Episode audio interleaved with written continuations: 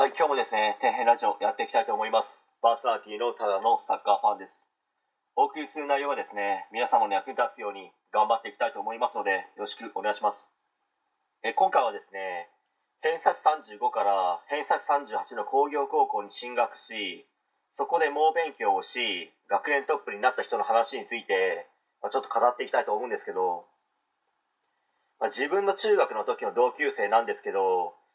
偏差値35から偏差値38の高校の工業高校に進学したんですけど、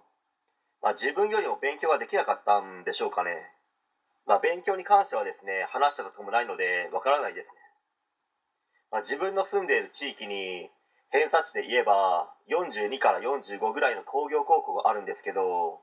そこに届かなかったので、おそらく、偏差値35から偏差値38の工業高校を志望し進学したんでしょうね。何度かですね、電車内で会ったことがあったんですけど、高校3年の春ぐらいですかね、よく参考書を広げて勉強している姿を見かけたんですよね。その時にですね、何か大学に行きたいから今必死に勉強していると言ってましたね。どこの大学かは分かりませんけど、どこかの工業大学だとは思いますね。その時にですね、なんで勉強するようになったかは聞きませんでしたし、分かりませんけど、一言言いたいのは、だったらもっと早く勉強やっておけばいいじゃないのという話ですよね。そうなってしまうんですよね。親に言われたのか、学校の先生に言われて火がついて勉強頑張るようになったのか、その人にですね、火がつく何かがあったんでしょうね。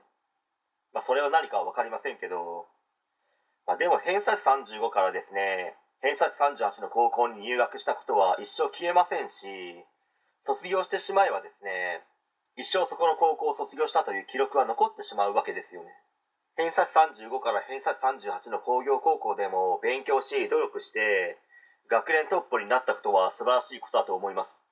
そこで頑張った経験は社会に出ても役立つ貴重な経験だとは思いますよ。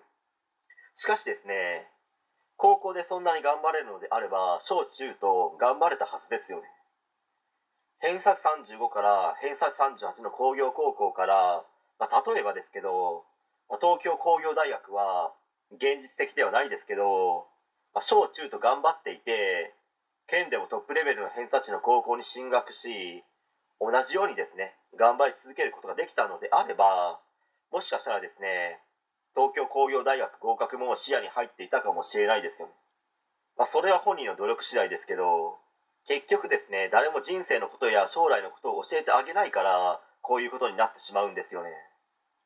学校のテスト何点アップとか、ほぼ全員が目標点数をクリアとか、もうそんな小賢しいことをやってないで、他にもっと教えるべき重要なことがあるのではないでしょうかね。誰が一番ですね、辛い思いをしますかね、という問いですね。はい、本日は以上になります。ご視聴ありがとうございました。できましたらチャンネル登録の方よろしくお願いします。